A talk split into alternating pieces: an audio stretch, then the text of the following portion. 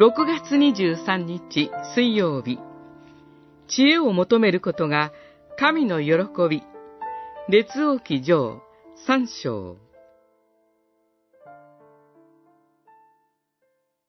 どうかあなたの民を正しく裁き、善と悪を判断することができるように、このしもべに聞き分ける心をお与えください。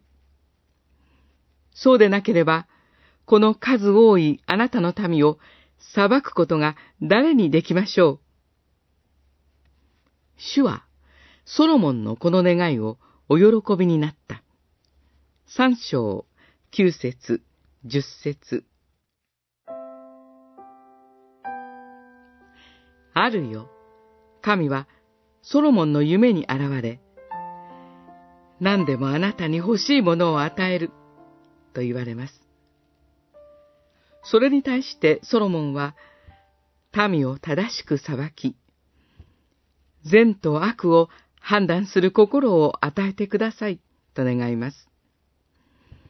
長寿や富、さらに敵の命を求めることなく、訴えを正しく聞き分ける知恵を求めたことに対して、神はその願いを聞き入れ、ソロモンに知恵に満ちた賢明な心を与えられました。さらに神は、ソロモンが求めなかった富と栄光も与えると約束されたのでした。この知恵は、ある二人の母親の訴えによる裁判において公となりました。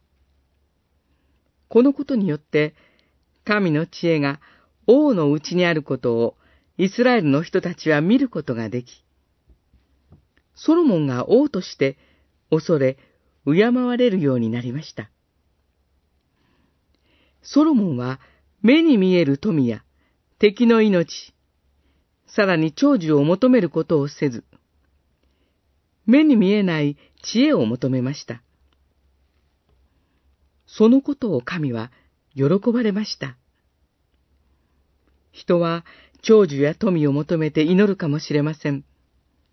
けれども私たちは、ソロモンのように生きる知恵、分別をつける知恵をください、と祈ろうではありませんか。